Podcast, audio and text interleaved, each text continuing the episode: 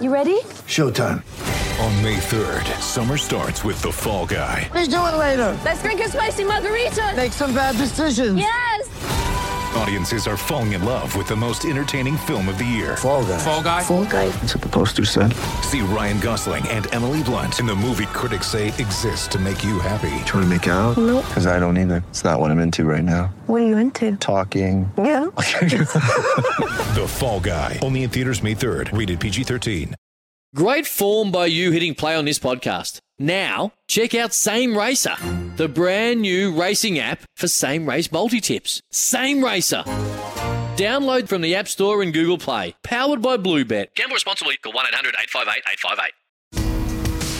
Sports Day for Kia, the Kia Sportage, Drive Car of the Year, and Lumo SA, Aussie owned, made for South Australia.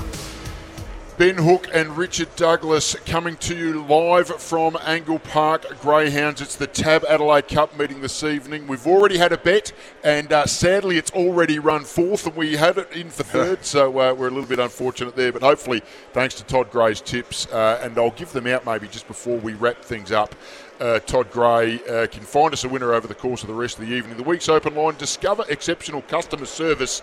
Weeks Homes discover different. Uh, t- a special guest here joining us, do. Douglas. Thanks to Tyre Power, Australia's biggest independent tyre retailer. Their buying power puts the power in your lane. The inaugural captain of the Adelaide Football Club, a legend of Glenelg, a coach at North Adelaide, uh, but more Hooky, importantly, you're making me days, sound very, very old. the CEO of the Little Heroes Foundation. You've got a, a stake here, of course. Chris McDermott, welcome to Sports Day. Uh, Good to be here, boys. Hello, Richard. Good to, see you. Look, uh, love coming here. Greyhound Racing has been a really big part of uh, the foundation's fundraising over the last five, six, seven years. You know, through Grantley Stevens, Matt Corby when he was CEO, now Bodell Francis, and um, people say it's a bit of an unusual combination, but I think through greyhounds as pets and the adoption uh, programs that they've got running has been a great source of uh, revenue for Little Heroes Foundation and um, great for the greyhounds to find new homes and be really looked after. And you see them on the streets now. Hooky, when you and I were kids walking the street, you'd see the greyhounds muzzled, and Yes. whenever you saw one, you'd be a little Terrified. bit. I'm not going Yeah. to pat that one. And now they are the most placid, beautiful dogs you could see, and you see them out in the streets or in the park, and they can roam free now. So um, everybody's happy. Just tell us what you've got going on upstairs. I imagine you've got Well, I've had a crowd here. beer. Thank Yeah. you very much. Magnificent. Ah, there's a little bit of hospitality up there and a bit of uh, corporate um, facility upstairs. So just get a chance right on the window. Uh, so you look out over the, the finishing post and watch my dog come last as they normally do. I'm the worst punter. Yeah. You would think after you come so often you get a little bit better and sort of know what to do, but uh, I've been a bad punter for about 40 years now. The- It, it's a. I, I find it's a lottery. This game. I mean, Yeah. how, how can you tell? Because if, if in racing I'm backing jockeys rather than horses, no one rides these things. Because then you've got somebody to tell off and, Yeah, exactly. and, and get angry and throw your anger at. Now I've just got box one, box eight, box five. Oh, I've given up. uh, You know, so uh, no, I, I'm useless. I, I try really hard, and the more I try, the worse I get. I, I won't lean on you about uh, uh, what's going on with football, but uh, uh, do you follow it these days? I know you. You know you had a huge media role, and I was just saying to Doug, you used to love listening to you on Double A and everything you did with special comments. Are- Are you still involved? Do you follow it? Hooky, it's a it's a really interesting question, and the answer to that is um, no. So uh, you know, I- you adore it for so long, Yeah. and you're involved in it, and then you have children, and all of a sudden, op- uh, opportunity shrinks, and priorities change, and responsibilities change. So. Um, I stayed in it for a long time. The last two years, I've probably watched one game Wow. which after I, I, I didn't miss, and if No. I didn't miss or didn't wasn't calling or having to write, you'd watch it on t- and you Mm. you know you get in that routine where it's Friday night or it's Sunday afternoon and I'm watching the footy. Yeah. Everybody else do what you like, but I'm busy. But life's changed. I know you you've replaced it, and there's other things to do, but do you miss it? no, No. no, and I'm nearly sixty, so Yes. you know, and it's been. 45, 45 years, maybe 50 years of- of your life. So um, there are other things to do um, before that day comes when you're not doing anything. So, um, no, I don't. And Richard's probably in a better position to join us and talk about this, but I've found the game to watch in the over the last couple of years frustrating to the point of annoying, to the point of disinteresting.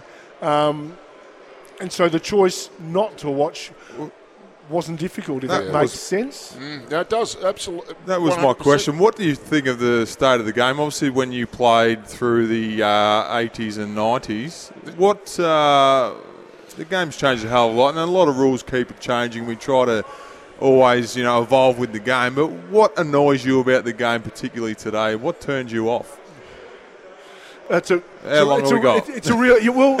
it's probably like that. You know, everything turns me off about yeah. it. You know, I just, Richard, I, I really like, like we all do. You know, eras change, and you've got to be able to adapt with those eras and enjoy the evolution of the game. And I always have until the last couple of years now. Did COVID play a role? It probably did, and took a little bit of the, that interest out of it. And the game seemed to come back a little bit this year, but I think that the changing of the rules, the, the over changing of the rules to, to a game that was largely great. And I, I'm always a believer that the game will fix itself. Yeah. You don't need people sitting in suits changing the game thinking they know how to fix it. Let it fix itself. Just breathe and get through it. And uh, they were jumping at too many shadows. It annoyed the you know what out of yeah. me. And oh, you know what? I really enjoy SANFL footy and I love uh, amateur footy. So I go to a lot of amateur footy. I go to Norwood Oval, watch the grand finals there, and my my, my brother's lad was playing for uh, Shocks Old Scholars. Um, unfortunately, they didn't didn't win, but um, I, I, love that competition. It's really good. It's open and great fun standing on the beer having a uh, hill having a beer. Interested in your thoughts because you played in an era where it was very much part time. Obviously yep. now we're full time, and I experienced that as well. And uh, that sort of for me took the love and the joy out of the game because you were paid for it to become your job. You were part time. Tell us about how that would work with your life and you know football you would sort of work full time and then come to training you must have loved it and it was a real passion it never felt like a job for you guys no, no, it's never. I mean, you, you know, towards the end, there was a little. It, it became a little bit more challenging, uh, time-wise, and players were starting to not work. But it wasn't the game hadn't moved professional.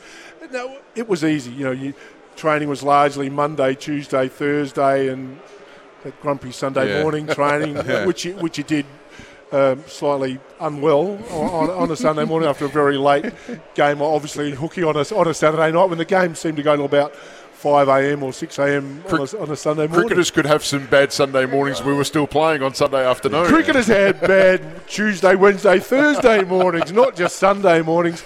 Um, yeah, look, I, I loved that part of the game where you could work and you could be distracted. It wasn't footy 24 7. And I was as much a footy tragic as anybody. Mm. And I think I would have enjoyed this era had I been born into it yeah. and not known the previous era. But to be able to work, to be able to train, and to be able to enjoy football back then, I've always openly admitted I loved the beer yeah. and loved the social side of the game and thought it was really important for that era no, no, it's not. It's different era now, and it's changed. But I love that part of it where game was over, yeah, and you could enjoy each other's company, and then start it all again Monday morning. Uh, we're talking to Chris McDermott, the inaugural Adelaide I apologise for anything I may have said. No, it, it's absolutely wonderful. And now, of course, the head of the Little Heroes Foundation has a great relationship here with uh, Greyhound Racing SA as we get ready for TAB Adelaide Cup meeting. We're doing it thanks to Kayo. Don't risk missing all of your team's matches of the T20 World Cup on Kayo Sports. Watch the T20 Cricket World Cup on Kayo Sports. Whilst you're talking about the cricket, give me something because uh, I've seen the Redbacks today not have a great start. We, we, talked about them earlier in the show. So we, we said last night mm. at, at, the end of day one, you didn't really know who'd won day one until we got mm. an hour into day two. Uh, Adam Boland, he's a gun. He yep. is a star. I mean, we saw Scotty, him take yeah. what five for six in um, in the Ashes series. Yep uh, last season. So Yet he's number what five or six in the Australian rankings, Yeah. like behind. uh, yeah, superstars they've from got. time to time. Yeah. So South Australia, they're, they're, they're playing a different game plan this year. They're not going to play spin unless you've got an absolute dust bowl. I think they're quick. Their, their complement of quick is very good. The problem with the batting is that if Travis Head and Alex Carey don't fire on marginal wickets, you just you worry about our firepower and our, and our ability to lose momentum and lose wickets quickly. Yeah. And that's what happened again today. So second ball, Weatherald, who's a good player, nicked one. Carter looked okay and then gave a pretty soft one to mid off. A couple of guys nicked through the middle order. Um, McSweeney, we were talking about Nathan McSweeney, who I think is a is a good player, but I just I'm not convinced on his role, batting number seven and then being sort of the part-time spinner if we need one. So Where's Pope? I- don't think he'll play unless we get really significantly turning wickets. We were talking about this last night. It's a huge challenge, Bone, because uh, South Australia used to play on Adelaide Oval, big ground. Now we're playing as many games on Karen Rolton Oval. I tell you what, mate, it is a postage stamp.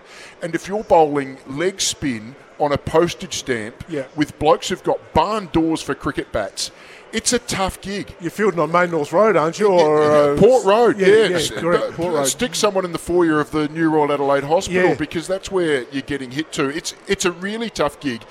I don't know what the future is for the Lloyd Popes of the world because.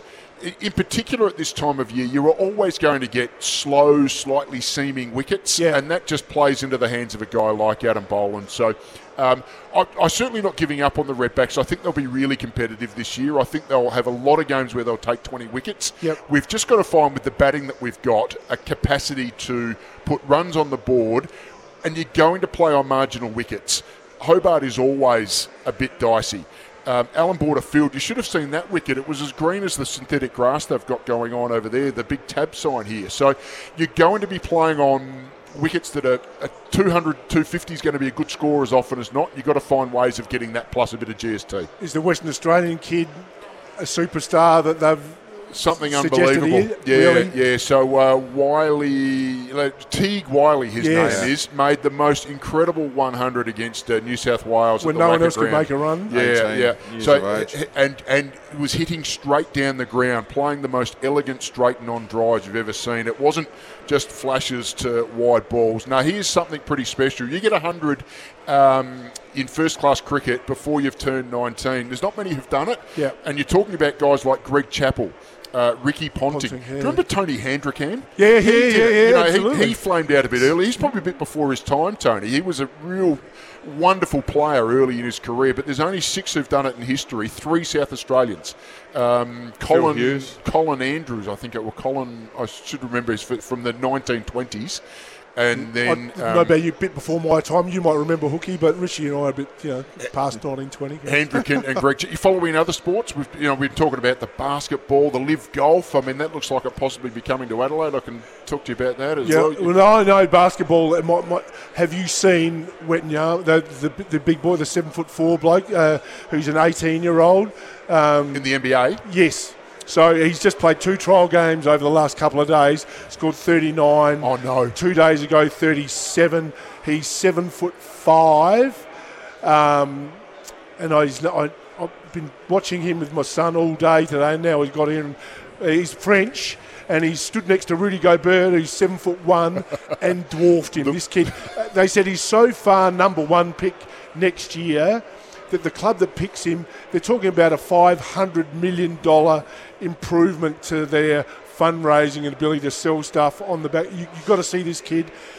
He, he shoots threes like Damian Lillard, Yeah. and he's seven five, And, and he can yeah just drop in a, a dunk as well. he, he is when they say generational players. This bloke's got LeBron. Even LeBron said, Yeah, "Yeah, he can." he, he goes he goes okay. He goes okay. Hey, um, former player at Glenelg, former player at the Crows. Do you catch up with any of the old boys? Uh, we occasionally get together for a lemonade or two or three, and uh, it's it's funny because you know Past- we've all gone pa- different ways. Past player groups at footy clubs are really important these days, aren't Yeah, they? Adelaide Crows haven't done it well, and I've I've been a bit critical. Critical. I'm not sure what, what Richard thinks, but uh, of their um, priority of it. And I understand, you know, you got a lot of games to win, members to serve, people to look after, seasons to to deal with. But I think it's a really important part of a footy club and that culture and that history that's probably just dropped off. And I think I don't think it'll ever can get brought back. They've got to put a line in the sand soon and say, where do we respect it? Is it now just 2000 onwards? But otherwise, you're losing years and years of players that have done a lot for the footy club, still want to be associated daily, weekly, whatever, but just don't feel an attachment. Was it difficult in your era where everyone was a, it was a conglomerate? You still had your links to Glenelg, and you know guys had their links to Port Adelaide and North Adelaide and West, and those sorts of things. Did that has that made it a bit more challenging to get that established because guys had that original link? Uh, from my perspective, no. Yeah. I, you know, I think you know. I know when. Um, you know, Tony and I, Tony McGuinness and yep. I started, we made a pretty strong decision that this was the club, and as much as you love Glenelg, Glenelg yep. and your other, it had to be all about where you were, and the other place just had to be parked. And you know, you knew you, there was a time where you'd go back, but it was too important. So um, it, it's just it's lost its way, and maybe the world's changed, and maybe that era was just an era, and it's moved on from that, and it's just a, an old era that we like, a bit like, you know, watching Bradman make his hundreds back in the day when you think, he's bowling fruit, that bloke. I'd make 100 against him. But so, you know, it, it's, a, it's a hard call, but it's a. Look, history's always a great memory, and maybe that's where it should stay as a great memory. Well, here at Greyhound Racing SA, uh, you're the CEO of Little Heroes. Um, the Adopt a Greyhound program, if anyone wants to adopt a Greyhound, $150 donated to Little Heroes, so get on board. Yeah, and it's been magnificent. We're here down here in a couple of weeks' time, so I think it's Saturday, October the 22nd. Uh, I'm down here for Adoption Day, so it's always a good chance to come along, say good day, see 25 greyhounds, see them all get adopted on the day, and um, puts a little money back in the back pocket of Little Heroes Foundation. Bone, great to chat to you. Thanks so much for your time and uh, enjoy the night. Good on you, boys. Thanks. Thanks good to see you, Richard. You. Chris McDermott there from the Little Heroes you Foundation. Too, I didn't mean not you. Yeah, I, I, very.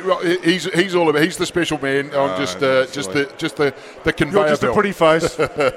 Lumo Energy SA, 100% Australian name with energy plans and great local awards made for South Australia. Don't go away. Plenty more to come right here on Sports Day. Sports Day for Kia, the Kia Sportage, Drive Car of the Year, and Lumo SA. Aussie owned, made for South Australia.